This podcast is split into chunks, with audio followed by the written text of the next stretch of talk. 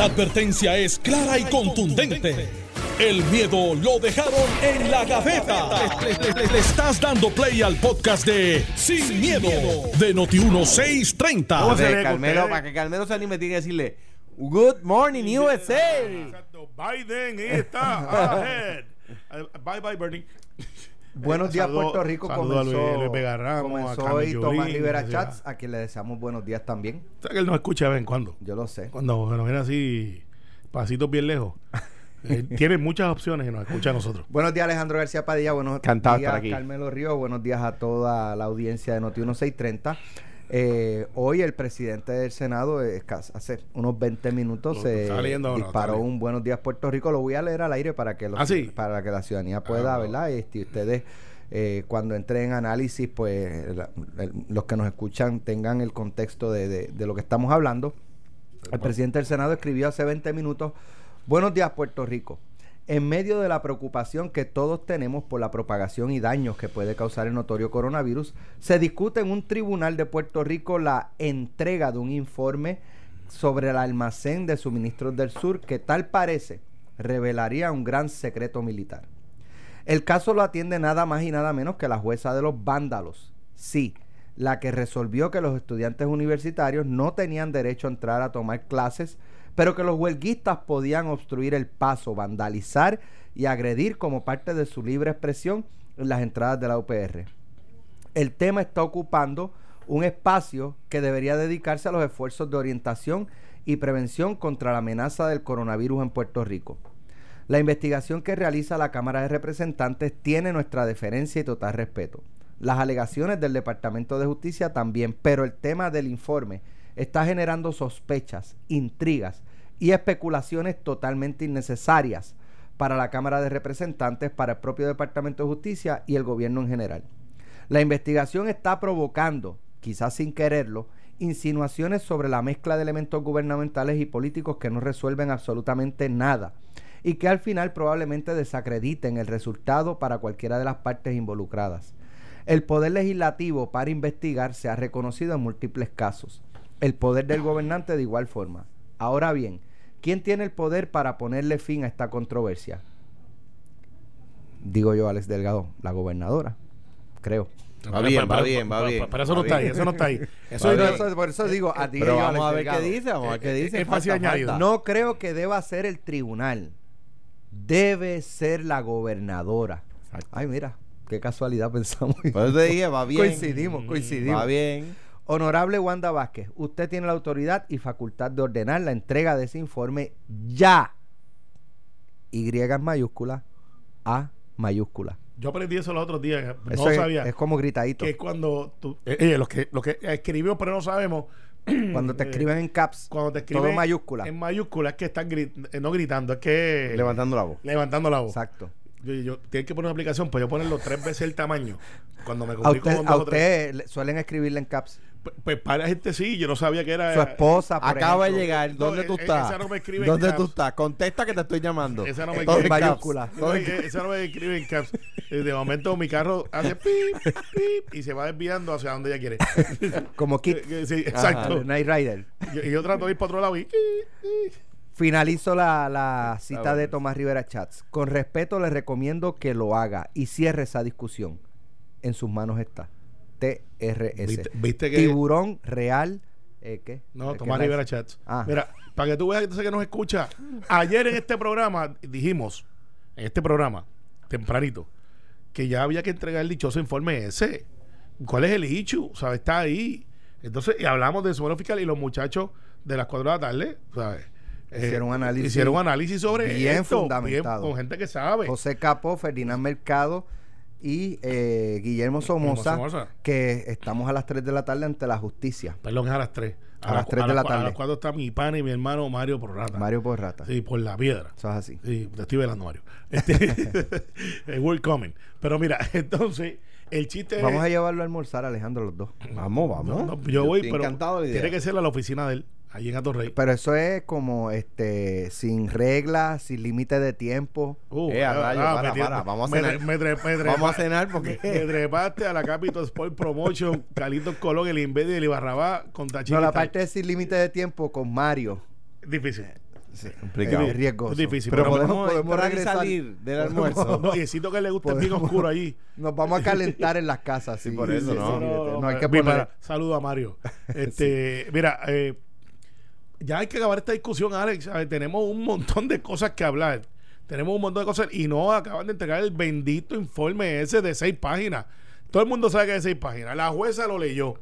Y dio, y dio un atisbo de lo y- que y tenía. dijo, yo no sé cuál es el hecho aquí. no, tiene, no identifica delitos, no hay Sí. te- no menciona testigos. me que, parece. que menciona, que decíamos aquí que era un, un peligro que, que verdad que se estuvieran delatando personas que testificaron. Mira, allí fue Alex Delgado y dijo que él vio en el momento en O sea, que no. o sea, ¿cuál pero es el no- issue? no, aparentemente eso no está. Y, y lo que puede entonces uno especular, porque ahora abren la puerta para la especulación, que es que lo que se dijo en las conferencias de prensa días subsiguientes al almacén No era. era. Eso es, Y yo que- creo. Y, y que alguien cambió de posición pero, o alguien pero dio la fíjate, información que que no este- Lo era. que estamos diciendo es otra razón para entregarlo, porque estamos especulando. Claro. Estamos especulando. o Claro, sea. pero, pero porque si, si no dice nada, no tiene nada, pues es nada. Si lo que pasa es que dijeron, bueno, lo que pasa es que dijeron que fulano no sabía, pero ahora sabe. Y estaba en el récord que sabe porque dio instrucciones y la persona que investigaron o entrevistaron, no investigaron, dijo, no, pero es que ya hablé con fulano, que es el número uno. O con fulana, que es la número uno. ¿Fue esto algo que se le salió de proporción al Departamento de Justicia a la Fortaleza? Que pensaron, mira, vamos a, a decir esto, Mira, vamos yo- a aguantar, mira, total, mira, esto a la gente se le olvida yo ya creo que mismo. sí. Hazte un informe ahí, este, eh, y lo revelamos en 48 eh, horas mira, y de momento, ups, esto Alex, no se- y eh, mira este- lo que, que tiene. contiene este informe no, no nos conviene sacarlo. No es que tenga, volvemos, no es que tenga delitos, no necesariamente, no lo he visto.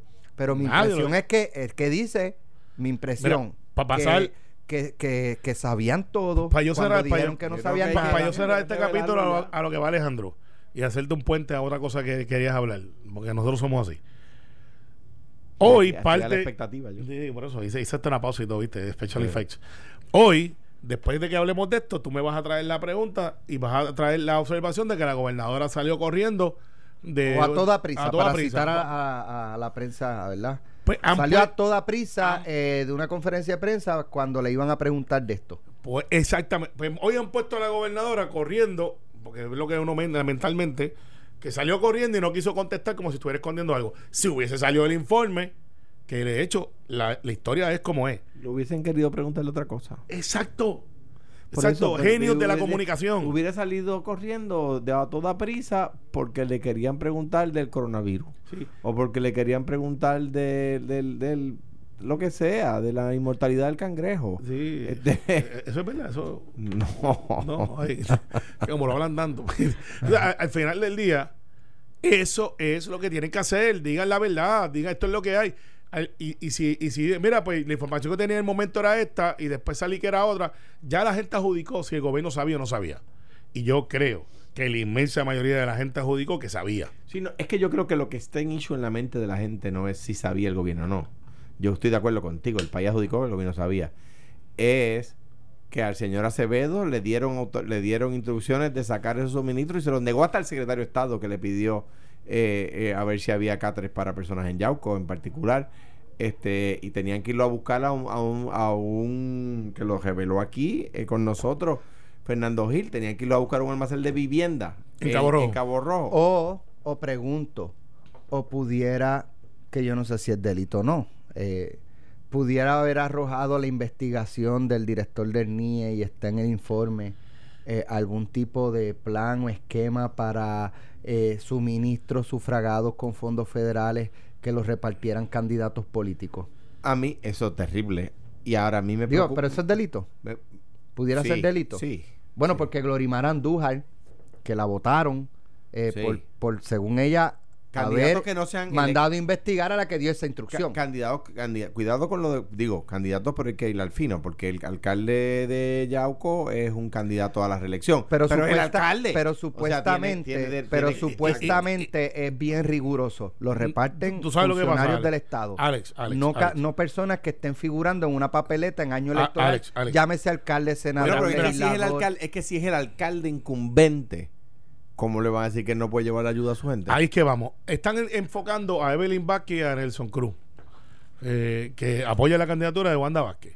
Y han en- enfocado eso en esos dos senadores de área azul y hasta los ponen dirigiendo los trabajos. Que de hecho, ayer el senador al senador Nelson Cruz. Cruz, eh, él, él dijo, bueno, yo yo mismo repartí una vez y de momento, Pero, ¿sabes? Alex, es que y no los creo- volvieron a llamar para repartir más. ¿Por qué? a- Alex, Alex, ¿Por qué pararon de momento A- de llamar a políticos candidatos para entregar? Yo creo que eso está mal que no puedan estar allí, son oficiales electos. Entonces, pa- no, vamos- yo creo que sí, yo No, creo que sí. no. Sí, para No. eso hay funcionarios del departamento de la Pero familia. Alex, está bien, Alex, pero decir no. que el alcalde de un pueblo no puede llevar la ayuda a la Pues, gente. Ah, pues si no puede Pues, legislador, si, no puede alcalde. si está en la papeleta, Pero no debería. ejemplo, Pero tú sabes Si está en la papeleta, no Tú debería. sabes No, quién pero es está en un video. tú sabes, Pero es mi opinión. Alex, escúchate esto para, para entender el juego, para no coger un bolazo. ¿Tú sabes quién está en un video repartiendo compras eh, con su gente y con la secretaria de la familia? ¿Quién? El alcalde de Mayagüez, Guillito. Pues- y estoy seguro que Pues, si pues miramos que lo que le aplica a uno le tiene que aplicar al Exacto, otro. pero yo no escucho a nadie hablando de Guillito Es porque es que- que yo bueno, creo que porque, no está mal. porque la foto que que, lo que- que lo- ascendió fue la de Evelyn, la que se puso a publicar bien, fotos. Lo que yo ella. creo que está mal, que fue lo que pasó en, lo- en los fulgones en el huracán, es que se aguante la ayuda hasta que llegue el funcionario. No, estos fulgones no lo va a entregar nadie hasta que no llegue un candidato de nosotros para que lo reparta. Eso está mal. Pues mire, si el alcalde de Yauco, que es PNP, y el alcalde de Guayanilla, que es popular, pues por supuesto que tienen que estar allí dándole ayuda. Y si- Claro. Y si, al alcalde de Guayanilla, que es popular, se le para al lado Carmelo Ríos, que es PNP, y lo ayuda a bajar las cosas del furgón, Pues que no bueno. problema. Lo, Si que, lo que yo creo que está mal es que digan, no, aguanta, aguanta, que en lo que llega Carmelo, aguanta. ¿Y si pasó eso? Ah, bueno, pero eso, Eso es, mal, eso es motivo, eso es motivo Eso de sí es investigación. Digo, especulamos por qué. Porque no hemos revelado el O informe. sea, pero yo creo que los oficiales electos de los partidos que sean, donde quiera que esté la ayuda del pueblo que representa, pueden y deben de estar. De hecho, es su deber estar presente. La gente sabe que, que si fuera mi caso, yo no compré eso, un vagón, si fuera mi caso. Eso es del departamento de la familia. Entonces se ponen técnicos para unas cosas. Esta es mi crítica constructiva de algunos secretarios. Se ponen técnicos para unas cosas, pero para otras están buscando ayuda de los Bu- oficiales y, y- electos. y lo hacen buscando ayudar, congraciarse con los oficiales electos, cuando en realidad los están metiendo en un lío. Por eso, pero, pero para una cosa, Claro. ayúdame, mira, para que me nombren, mira que esto, pero cuando tú tienes que ir allá a representar tu comunidad, cuando tienes que ir allí a los sitios donde la gente te quiere ver, porque si no te ven, dice, ah, ahora es que tú vienes. No, Entonces- entonces, exacto, sí. Exacto. sí. Entonces, pues yo no veo eso, o sea, eh, para mí eso es una estupidez. De verdad que sí. Y Digo, también está el político que no aparece hasta que tiene una bolsita para entregar. ah, pues a ese no da sabes- cara. Tú sabes que yo llevo cuatro o cuatro años ¿verdad? Yo los veo ir y venir. Tú más o menos los ves en los primeros seis meses y tú dices, "Mm, este va a durar Ahora, poquito". el- en el caso de, de la gobernadora, cuando sale a toda prisa de una conferencia de prensa para no responder preguntas de, de este tema, probablemente de otros temas también, pero este parece ser la piedra en el zapato. Eh, ¿Eso da algún indicio de que ya el tema, ella ha identificado que, que Está- ya no aguanta mucho? está tratando de cerrar la puerta. Yo lo hubiese, sí, y escúcheme bien, chicos en Fortaleza, yo lo que hubiese hecho, eh, y llevo un tiempito en esto, yo le digo, ok, estos son los temas. O hacer lo que hacía Alejandro y algunos gobernadores, no voy a hablar de otros temas. Y ya ahí está de apao y, y porque Y cuando me quemaban si el día Está bien. Jarabe- lo hice bien jarabe cuando lo vi, cuando lo- te quemaban. Está Oh. bien. Pero entonces yo digo, ok. Uno que después vi digo, Alex, Alex Delgado de Noti uno. Eh, pregúntame, mire, el informe, ya yo di instrucciones que tienen que eh, eh, pasarlo hoy. Y si le y, y si la secretaria de justicia no sigue sus instrucciones, que se tengan las consecuencias. Lo que pasa es Se que acabó, lo- muerto. lo- Se acabó. Lo, lo que yo creo, lo que yo creo es, digo, aquí lo me va a caer chinche, pero pues, si la convocatoria dice no se atenderán preguntas de otro tema, la, o sea, a mí me parece a veces la prensa irrespetuosa con el gobernador. A ver, y lo viví. Te voy a decir más. Había veces, hay eventos donde la mesa de prensa no se pone de pie cuando están tocando los himnos. Eso está mal. Bueno, pero es que hay periodistas que probablemente tengan su convicción ideológica Pero, y... pero ellos no son de la Ta- ta- NFL. Pero cuando que se pongan de pie con el de Puerto Rico, si es que son independentistas. Ah, Y tampoco. Que Tampoco. tampoco. Que no y se que se la- pongan de pie con el de Estados Unidos, si es que son estadistas. Y hay uno que no se Yo creo que cuando se toca el himno de un país, uno se pone de pie. Claro. No importa, sea el, sea el de, el de Timbuktu, uno se pone de pie en respeto a ese país. De acuerdo, de acuerdo. Pero mira, Y con el de Estados Unidos, la mano en el corazón y el de Puerto Rico también. Y, sí, Sí. uno- y- y- ¿O es uno nada más? yo, yo lo hacía, lo hacía Yo lo hago así. con los dos. Yo, Yo lo hacía así, y, pero si una persona le siente hacerlo, Con el de Puerto pues Rico nada lo, más. pues que lo lo haga. Pero, que Pero esté- ponerse de pie. pero ponerse de pie en Claro. respeto a ese país, a la gente de ese país Claro. que está representada en ese No himno. se le cae un canto. No, no, Así es. entonces si se dijera que están escribiendo porque tienen que sacar un artículo, están mandando algo, pues mira, uno no entiende, están trabajando y de repente ahora salió el himno. Pero no, están allí mirando para mirándose pudiera, las caras. pudiera, pudiera interpretar quizás la, la fortaleza. ¿Sabes qué? Somos Donald Trump. Nada nos afecta. Miren cómo, miren No. esos números. En mi peor momento, Eh, bueno. eh, o sea, estoy No, dura. No, estoy funciona, dura. no funciona así, no, la dura es Jennifer. Este, ¿Duran qué? eh, bueno, ese es el eslogan, ¿Ah, la sí? dura, sí. Eh, así que, mira, cierren el capítulo. Y hoy, cuando le pregunten en la prensa, pues le van a preguntar, de- porque quiero que sepa que de aquí disparamos para lo de DACO y tengo información. Eh, Voy a hablar. eh, hay un caso eh, que lo voy a comentar de una farmacia en mi pueblo que este vi un hand sanitizer en 19.99 Gracias. y, y entonces hubo un intercambio con uno de los este, allegados a la farmacia en las redes sociales que lo voy a plantear cuál es el punto de ellos, pero eso lo, lo discutimos en la, en la próxima media hora. Que es importante la gente y la gasolina, que hoy le vamos a decir, yo Vale. no soy Alejandro García Padilla, pero le voy a decir cuándo y dónde va a estar más barata mañana. ¿Te acuerdas? Ese programa lo teníamos aquí. Eso No fue sé. idea de Alex Delgado. Quiero sepa. Gasolina barata. Hoy- Gasolina barata. eh, hoy vamos a empezar un retro gasolinabarata.com viernes de Noti 1. Eh, entonces ustedes Viernes. se unen, Mañana es que baja. se unen, No, mañana, pero Mañana pues, pues el viernes que va a bajar. Ok, está bien. Eh, ustedes se unen al pedido de Tomás Rivera Chats. claro, si nosotros lo dijimos primero, eh, o sea, él se unió al de nosotros. Él se está uniendo a El de nosotros, sí, pues primero fuimos nosotros.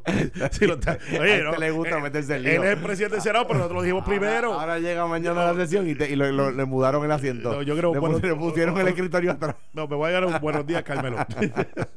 Pero lo dijimos primero aquí, aquí está. Reco, lo dijimos Es primero, verdad. entreguen el Hablando del coronavirus, ayer el, el excomisionado residente Pedro Pierluisi, temprano en la tarde, eh, sugirió eh, que se escoja un solo hospital para llevar los casos que den eh, positivo a coronavirus en vez de tenerlos regados por, por distintos hospitales. Eh, más entrada cerca de las 7, 8 de la noche, eh, por lo menos fue la hora en que yo vi un- una notificación de que el, el gobierno va eh, en efecto a identificar un, un hospital o ya lo identificaron pero no lo han revelado eh, para los casos de coronavirus llevarlos a esa institución médica. Yo, yo creo que eso es, eh, es una buena idea si está avalada por los expertos en verdad en, en salud.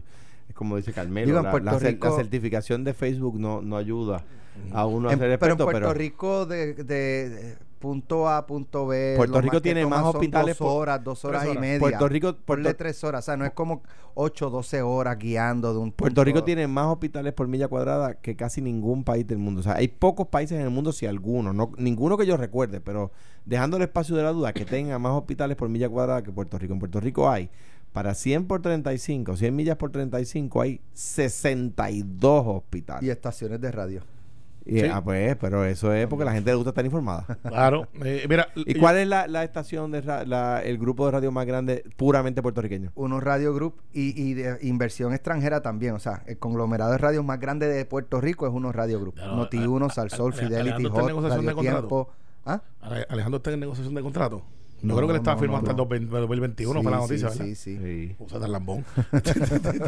Pero ya viene Pero tú es que no decir- está, él está diciendo un hecho. Yo- Yo- yo- ya, ya estoy bien, bien, tú a decir cuántos seguidores tiene en Facebook Noti 1 eh, 650 mil. Otro lambón. No, pues, está bien. Mira, eh, yo creo que el, el hecho de si Pierluisi lo dijo primero o lo dijo segundo, en este caso lo dijo primero, e- eso es lo que tiene que hacer Pedro Pierluisi y su No candidatura. importa si lo dijo primero, pero Claro. también que el Estado Claro, pero- acoja, si es que acogió la... Muy bien. Mira, La y- verdad. y, Muy bien. y te voy a decir lo que puede haber pasado. González Cancel eh, está colaborando con el grupo de Pedro Pierluisi. Eh, la verdad. Por si acaso no lo sabían, Jorge, apúntalo a la lista. Este, está colaborando y es una persona que sabe mucho de estos asuntos, al igual que están colaborando médicos, personas que están en la campaña de Pedro Pierluisi y estoy seguro que le tienen que haber dicho, mira Pedro, en el asunto este de salud sería una buena idea eh, ponerlos en un solo sitio. Porque ahora mismo la incógnita que tiene que preguntar la prensa es ¿y qué pasa con las 386 camas que tenemos separadas? ¿Eran en diferentes hospitales o era en un solo hospital? Pues nuestra eh, guesstimate es que eran en diferentes hospitales. Pues si vamos a usar un solo hospital, que me parece una buena idea desde el punto de vista ciudadana, pues yo no soy Pero, una- pero hay unas preguntas que surgen. O sea, vamos a suponer que cogen el hospital X. ¿verdad? el, el de Ponce, el de Dama. Va- va- sí, pero por, por, para que nadie vaya a que se queda cerca aquí. entrar en, en- en crisis, ¿verdad? Allá en el sur. En, en- en X hospital. pueblo. en tal Es que van a separar dos pisos de ese hospital o tres pisos, porque no. ¿Y qué vas a hacer con los pacientes que ya están en ese hospital que, que tienen Los eh, muda. apendicitis? ¿Los mudas de hospital? Sí. Yo lo que me imagino. En una emergencia como esta. Bueno, Yo- lo que pasa está es que, bien, se, hace- que- se ha hecho antes. Emergencia drástica, hay Lo- veces lo- que hay lo que tomar. entien- lo entiendo, pero de drástico. repente aparecen dos casos de coronavirus y tienes Porque- 120 casas ocupadas. porque- camas ocu- porque vas a vaciar ese hospital. Pero la pregunta es, entonces, ¿quién le paga a ese hospital? Aguanta van- fundamento de un lado y del otro. pero, pero está bien, pero un hospital no se sostiene con dos camas ocupadas. Entonces, mientras haya solo dos casos, ¿quién le paga al hospital? Pero Bueno, gobierno, un poco, obviamente. un poco, Gobierno, ah, gobierno. un poco utilizando una expresión Sí. que he escuchado. No le busquemos problemas a las soluciones. Está bien, pero, pero es, es lógica la pregunta y la contestación debe ser, bueno, ¿quién provocó que esas camas estuvieran ahí? Yo lo- Pues ese es el Pero que puede paga. tener un punto, mira, dos pisos. Dos pisos, Esos tres dos pisos pisos. clausurados.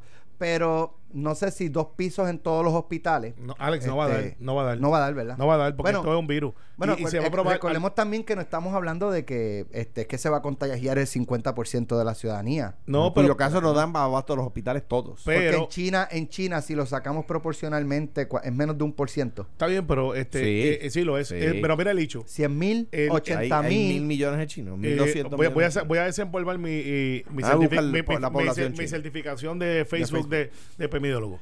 Eh, lo que me dicen los que saben, y yo que leo bastante, es que el virus en el calor no es muy resistente. Que el virus, le, o sea, no, el calor no es bueno ni la humedad.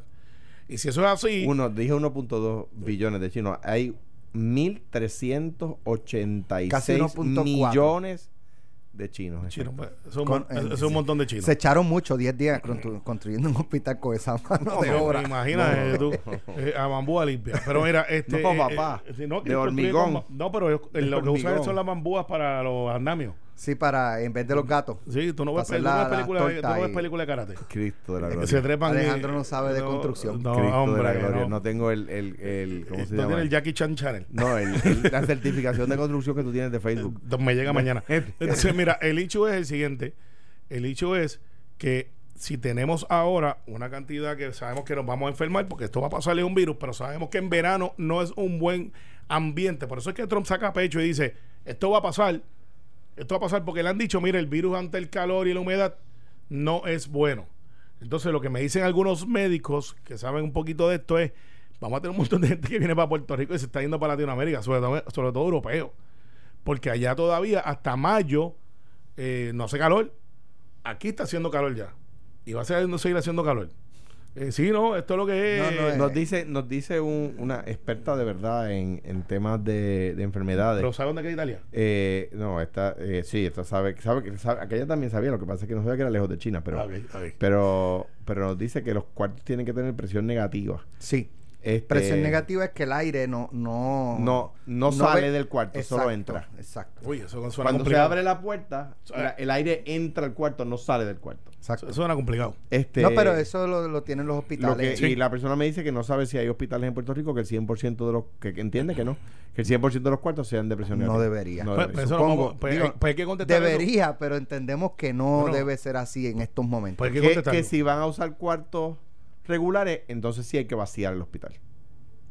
Ok, sí, porque se va por los conductos. Exacto. Y se va por los pasillos. Y, y hay aire acondicionado ahí, que sí que el virus pues se mantiene vivo. Este, por lo menos este virus. Pero, a- Alex, Mira, estoy viendo aquí Lisol a 8.99 potecito. agárralo, que es un especial. agárralo. Y eso nos lleva entonces, Alex. Y Bueno, yo, este es el día donde yo quiero ser secretario de ACO. Sí, Estas son las cosas mira, donde- Un potecito de, de, de King Pine, ¿se acuerdan de King, King wow, Pine? Era? ese es Claro. viejo. 6 dólares. Hombre, Que Eso- normalmente eso cuesta uno eso y pico. perfuma, eso perfuma Sí. a pino. Pues, este. pues mira, qué bueno. Un galón, medio galón de, de Clorox, 6 dólares. Toma. Y ¿Dónde esa, es eso? Esa letra parece de una farmacia de estas cadenas. Y- ah, el anuncio Ah, no, no, no, no es farmacia, no es farmacia. Es una tienda de, de, de- de productos de oficina que Ah, venden también bien. productos Eh, de... Pues mira, vamos a Vamos decir- a hablar de eso cuando regresemos. Sí, sí, porque- ¿Qué va a hacer Carmelo Río? Ya lo hicimos y ya tenemos resultados. Pues, pues hablamos de eso cuando regresemos. Estás escuchando el podcast de Sin, miedo, de Noti1630. Eh, yo no sé si era 15.99 o, o, o 19.99. Era uno de esos dos precios, pero era un pote, no era grande. ¿De dónde es que tú eres? De eh, Iba a decir Guaynabo, Bayamón, de Guaynabo, de no, Guaynabo. No, ¿dónde tú eres? Cantagallo. Cantagallo. No, no, ese es Singing Rooster, ahora, que es donde soy yo. Y St. Rose Number 2. Saludos a mi gente de los barrios Santa Rosa y Mira, Cantagallo. Este, No, y ¿de entonces de, de la farmacia escribieron eh, el producto escasea, no hay. Ajá. Y, y tuvimos que comprarlo donde único, ¿verdad? Pudimos conseguirlo y nos los vendieron a sobreprecio, a sobreprecio, por lo tanto, Lo estamos vendiendo. lo estamos sobreprecio. vendiendo a sobreprecio. Eh, mira, porque no lo encontramos en ninguna otra parte. ¿Cómo se hace esto? Uno empieza a buscar la cadena. Claro. Es el suplidor, es el mayorista. ¿Quién le está aumentando el precio ¿Cómo, a los co- productos? ¿Cómo se hace esto? El Departamento de Asuntos del Consumidor va a esa farmacia y le dice al, al administrador, ver la- la- la dame las factura. facturas. Ve, ve el pre- ve el precio en góndola y lo anota. Pues el precio del sanitizer marca tal está a 15 dólares. Dame la factura. Y la factura le demuestran que está por unidad. Se lo vendieron en ¿verdad? 12.99. 12.99. ¿A quién se lo vende 12.99? Pues el distribuidor fulano. Ah, pues allá van donde fulano. Y le dicen, fulano, déjame ver la factura que tú le diste a la farmacia tal, para corroborar que la farmacia, la factura es la misma. Ah, pues sí, porque yo tengo esta. Ah, pues es la misma. Déjame ver la factura tú. ¿A quién tú se lo compraste? Al importador. ¿A cuánto te lo vendió el importador? A tanto. Entonces viene el Departamento de Asuntos del Consumidor y dice, no, un momento, no, mira. El precio, se pide, hace un requerimiento de información y pide y tiene los números. Ahora establece cuál es el precio y cuál debe ser el margen de ganancia. Y congela el precio. El hand sanitizer de, de, de 15 onzas vale tanto. Y, y eso, lo único que DACO tiene que garantizar, para los amigos de DACO, el caso se llama DACO versus Isla Petroleum. Es un caso de la Corte Suprema de los Estados Unidos. Cuando Pedro Ortiz Álvarez era secretario, si mal no recuerdo. Lo único que DACO tiene que garantizar en la regulación del precio es un retorno razonable de la inversión. Esas palabras son sacramentales. Retorno razonable de la inversión. Es decir, que no obliga a perder. Te digo más. DACO tiene la autoridad en ley para ir a los almacenes de suministros privados e incautar, adueñarse del producto sin comprarlo, venderlo al precio justo y darle la ganancia al distribuidor. A ese nivel. A ese nivel. La pregunta es: ¿cuánto se tarda eso? De hecho, lo- yo lo hice en Walmart de Atillo, que se negó a dar rain checks. Allí estaba. no bien, vaya ahí eh, cuando eh, eso. no, Iván todavía no estaba. Iván, si Iván hubiese estado, no hubiesen hecho Es- esa eh, barbaridad. Te lo garantizo. Eh, Lambones. Y, y se hizo, y se hizo, y allí Daco fue el que dio los rain checks porque Walmart se, se negaba a darlo. En, la, en una venta del madrugador, no me acuerdo si fue 2000, ¿Cuánto se tarda ese proceso que tú acabas de explicar? eh, dos días. Dos días. Ok, no es tres años. No, hombre. Ok, pues está bien. Mi- Mira, mira. Bueno, pues le queda a la secretaria hasta... No, no, te voy a explicar. Ayer hicimos la denuncia aquí de que eso estaba pasando. Eh, y luego que salimos con la denuncia aquí, y, y ya le advertí que iba a ver con la gasolina, que no ha bajado, pues dijeron que eran de 6 a 8 semanas.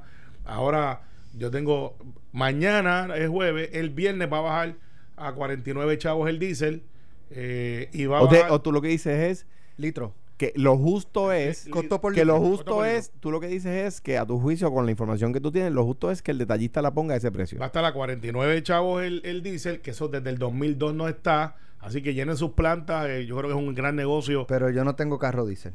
Pero tienes planta, Que- no seguro. que para que la sí, pero no Para que la gente sepa por qué en el 2002, acuérdense que en el 2001 fue el ataque de las Torres Gemelas. Así que Torre Gemela Y ahí pues, empezaron colapsó. otra vez los conflictos del Golfo Pérsico y, Y se, la se gasolina, trepó que es lo que todo el mundo... A Lo, que a- más se a a- consume. entre 57 y 58 chavos. Regular. Regular. Por litro. obviamente, por litro. Si yo sé eso, que soy un senador de distrito por el distrito de Bayamón, ¿por qué DACO no lo publica y obliga que esta gente que dijeron que de 6 a 8 semanas es que va a verse reflejo? Y aquí nosotros dijimos ayer, mire, no. Si sube y el precio del petróleo al mismo día o al otro día suben los precios en la gasolinera, ¿por qué no? Pues se comunicaron conmigo de DACO. Me dieron un memo al expediente, me dijeron que porque yo los, los estaba poniendo así. ¿Tú lo estabas qué? Eh, Lo estaba poniendo a correr así. Ok, es que cosa. pensé que iba a decir otra cosa. No, no, pero me- y yo les expliqué, le dije, pues ¿por qué no son verbales? Y me dijo, no tenemos gente. No tenemos personal. Pero Y, y eso es algo perfecto. Pero ahora es que vamos. ¿Quién es el culpable de que no tengamos personal? Pues los recortes que ha hecho al presupuesto de la Junta, estas cosas. no, Perfecto. para, para, para, para, para, para. No, no, pero espera, es que voy, voy en el análisis, voy. Entonces, yo creo que Carmen Segado es una buena persona. Estoy- lo- yo estoy seguro que lo es. Sí, lo es, yo la conozco. Creo que fue un buen nombramiento a DACO. Lo creo. Lo que yo creo es que tiene que ser más verbal y que tiene que ser, y le di una sugerencia, porque vas a decirle aquí en Noti uno, Alejandro, tú cuando fuiste secretario del DACO, tú sabes que todos los mayoristas, esos cinco eh, grandes mogules de la gasolina en Puerto Rico, tienen que venderle, decirle a DACO en cuánto compraron Todos los días. todos los días. O sea, quiero decir, si hay cambio de, de precio en cuanto a cuánto ellos compren y a cuánto le venden al detallista. Tienen que O decir. sea, DACO, DACO recibe todas las tardes a cuánto los mayoristas le están vendiendo a los detallistas. ese documento es secreto. Es sí, ese documento DACO lo tiene, DACO lo tiene y no puede divulgar el precio de, o sea, porque le, le diría, por decir, marcas que ya no existen. Hace lógica. O sea, Tex- Texaco se enteraría a cuánto está vendiendo móvil. Ok, pues eso, ahí derrotaste una idea que yo tenía. Que era que lo hicieran público. Así que lo que le dije esta mañana a funcionaria de DACO, borrón y cuenta No. nueva, no, no, no puede ser. No, porque entonces la- lo- hace lógica. eh, ellos pueden llevarla a la corte y decir, no te voy a dar más la información porque eso es, es- es secreto de comercio cuando yo vendo Sí, sí. Al, al detallista. Oye, pero eso entonces me levaste una bandera porque tú sabes que la del animalito de José Luis Rodríguez eh, está vendiéndole a una tienda y pues hay que ver. Pero, pero, por ejemplo, lo que sí DACO puede decir es, con un re- garantizando que el detallista, como DACO sabe a cuánto los mayoristas están vendiéndole al detallista, Margen de ganancia. DACO puede decir, con, con los precios actuales, que lo decíamos aquí en Noti1 cuando yo era secretario de DACO, con los precios actuales, el, el litro con un retorno de inversión razonable debe fluctuar en bomba entre, voy a decir un ejemplo, 57 chavos y 60 chavos. ¿Por qué? ¿Y por qué fluctúa? Ah, bueno, porque hay, hay estaciones que tienen tienditas y estaciones que no tienen tienditas. Y las estaciones que tienen tienditas pueden vender gasolina más barato. Para que la gente Por- no tiendita. porque, y porque diluyen el precio, ¿verdad? Su gasto total. El gancho. Eh, ¿verdad? En- con una cosa y con la otra. Ahora bien, este, pues mire, el, con, con los precios de los mayoristas hoy, con un retorno de inversión razonable, DACO puede decir, el precio en bomba debe fluctuar entre tanto y me- tanto. Me, recojo la idea otra vez para atrás. Carmen, debes de esta- establecer dos cosas. Primero, Alex, ¿tú sabías que DACO tenía una página de Facebook? Sí. Ok, mucha gente no lo sabía, pues yo era uno que no lo sabía. ¿Tú sabías que tú puedes enviar una foto en un inbox privado donde eh, allá en Jayuya, si, si tú ves ese pote de Lisol o ese pote de la marca que sea, eh, tú sabías que tú puedes decir, este comercio en tal sitio eh, tiene esto, está este en precio? términos técnicos, sí sé que se puede hacer, pero no sé si, si, si DACO está recibiendo eh, Sí, lo esa información para ejecutar. Pero, by the way, lo que yo acabo de decir en cuanto a lo eh, no necesita personal. Eso- que eso voy. un empleado lo hace. Ahí, por aquí es que voy. Si, si nosotros Noti uno que somos la red más grande de, de radio en todo Puerto Rico, y DACO tiene la capacidad de entrar aquí y decirle, Alex, yo quiero hacer un anuncio público, que de hecho, las emisoras de radio tienen que tener un, un servicio público. Y decir, Se tiene inventario para y, eso. y tiene inventario para eso. Y dice, mire, DACO le informa. Si usted ve que en un comercio que usted frecuenta tienen un precio que es sospechoso, fuera de lo normal dentro de, para esto y cualquier otra cosa, notifíqueselo a DACO a la página de Facebook, al inbox. Es privado, no divulgamos su nombre, porque entonces el protocolo es, que es lo que me informó DACO hoy, yo lo desconocía, que se recibe, se envía al director regional o la directora regional Sí. y de inmediato envían un, Un inspector, Un si, inspector. si tienen disponible. Claro, pero si, si tú sabes dónde está ya la posible multa, Claro. pues es más fácil, en vez de yo irme a hacer un recorrido de chinchorreo por todos los negocios, No, es verdad. ir Ahora, a ese negocio. Pero, pero y, mm, sin descartar esa idea, una, una, un acercamiento que quizás sea más fácil. Como hacíamos cuando, eh, con, con Alex cuando yo estaba en DACO. Vamos a decir que, mira, que llamen a DACO aquí, este Alex. En aquel momento se estableció una página de, de, de un- una página web que era gasolinabarata.com. Correcto. ¿verdad? Pues mira, que, que se está, por ejemplo, en el caso de la gasolina o en el caso de hand sanitizer, se pone, se pone una página barata y los negocios reportan. Y DACO les daba Le anuncios de gratis. DACO. Yo mismo. Y ustedes nos decían, mira, tal, porque Eh, ustedes verificaban. En tal estación de gasolina, hoy está la gasolina más barata de Puerto Rico. Está en tal sitio, en tal de eso, en la, en la cajetera 14, número que no sé cuánto que es, ¿ve- ¿verdad? Sí. Ah, mire, hoy día, eh, DACO puede decirle, mire, nos reportan y hemos verificado que en tal colmado de tal pueblo, en el Econo, en el Selecto, en lo que sea, de tal pueblo, el sanitizer está tanto chavo. Ah, pues, está- ah, pues la gente sale cogiendo para allá. Y es bueno para el negocio. Claro, y, pero- en, y en una pero situación para- de emergencia para eso ayuda. tienen que salir, así que yo invito a Carmen Salgado, secretaria del DACO, que venga aquí a Noti1, no es mi emisora, Hombre, pero no, yo, y, bueno, y la- y la- y- y- Que venga y- aquí. y es en ánimo de ayudar, estoy seguro que es una buena persona. venga aquí. No y- quiero dejar pasar. y, y que notifique que usted puede de- delatar a estas personas que están abusando y que puede usted ser hasta un inspector de DACO, no tenemos para pagarle, pero eh, por el bien de su comunidad. Claro. Vamos a la política de Estados Unidos. Joe Biden gana Nacional. Michigan, Missouri, Mississippi, eh, Missouri, Mississippi y Idaho y comienza a despegarse en el conteo delegado se sobre esperaba Bernie que- Sanders. se esperaba eh, Bernie Sanders tenía la campaña de Bernie Sanders tenía la esperanza en dar el palo en Michigan porque le ganaron por leve margen pero le ganaron a eh, Hillary Clinton el cuatrenio pasado déjame decir dos cosas al respecto número uno no es solamente cómo está ganando eh, Joe Biden es que está ganando distritos claves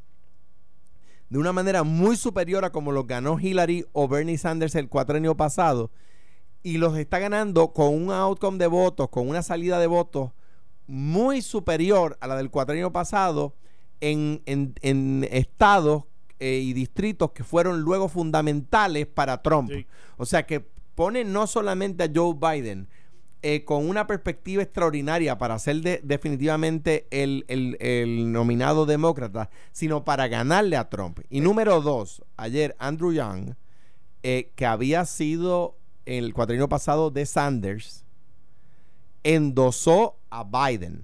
Sí. Yo creo que la que y es un llamado que hago con, con el, no, con cariño y con respeto, ¿verdad? Porque los queremos, queremos que estén acá. Yo creo que es tiempo de que los aquellas personas que favorecían la candidatura de Bernie Sanders se anticipen a su salida de la contienda y empiecen y empiecen a unirse. Atención, ¿quién? A- a- a- atención a Luis Vega Ramos, que no cree en la política nacional, pero no entiendo cómo es que está ahí en esa campaña. A Carmen Yulindi, que, Que no cree en la política. que ha dicho públicamente que no no, cree en quiere voto participar en la primaria del, bo- del burro, como dice ella, y que de ese animal ella no va a estar, y ahora es co-chair. Arriba Acedo Vila, que, que yo no lo entiendo, eh, porque él quiere la independencia de Puerto Rico. Eso no es Sí, correcto. bueno, cree en la República Asociada. Él dijo libre asociación. Libre asociación, peor. Es lo mismo. es lo mismo? Eh, Héctor Ferrer, No. compadre Cáncer, dijo, el libre ¿Cuál- asociación cuál- es igual ok, a independencia. Espérate, espérate, espérate. Ningún soberanista me ha podido definir la diferencia entre Bueno, libre asociación bueno, e independencia. por- porque- porque la, la ciudadanía está en los dos. Pero Alejandro Yo- no es El poder de negociar con otros países No, está en los dos. no. Somos soberanos, negociamos algunas cosas, lo mismo que dice el PIB con la independencia. Somos soberanos, negociamos cosas con Estados Porque, Unidos. porque la, la- esas personas, eh, algunas de ellas a quienes queremos mucho, se, se enfocan en los, en los discursos de tribuna de Puerto Rico. Eso, quien se encarga de definirlo, es la Organización de las Naciones Unidas.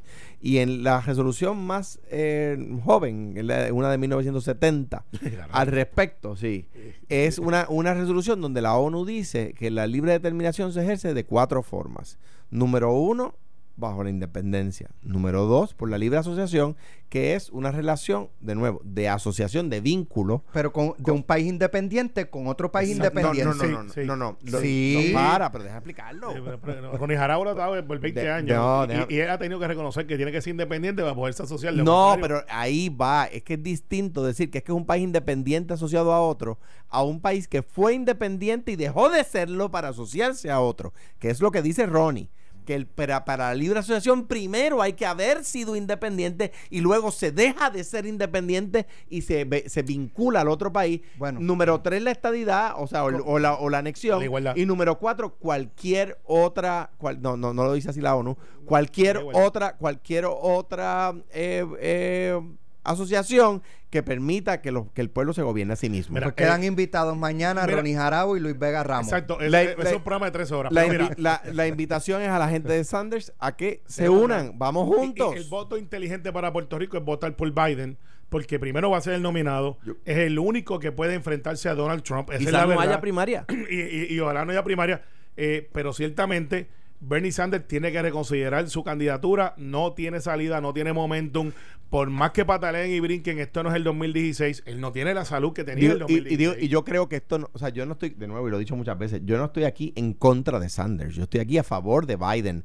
Yo creo que Bernie Sanders va a tener mucha más capacidad de aportar al nuevo gobierno eh, con, con la, con una, en una presidencia de Joe Biden si se une temprano al- a la Y- y- candidatura y a de los- Y a Biden. los de Bloomberg, que están en la papeleta, que están en la papeleta, porque van a estar en Tienen la que papeleta. seguir a su líder. vamos, vamos a votar por Biden. Eh, yo soy estadista, eh, por si acaso no se han enterado, y Alejandro no lo es. ¿En serio? Sí, no, pero es que hay gente que lo pone en duda a veces porque como dicen, ah, porque está con Biden, Biden no apoya la estadidad. Eso no es Eh, correcto. Eso no es correcto. Biden ha dicho que él, en su carácter personal, y, Sí, y, y, y que de si hecho, los puertorriqueños escogen por la que él estadidad, la apoyaría, va a echar para él la apoyaría. Pues hello, gente, pues vamos entonces a apoyarla en el caso de los míos.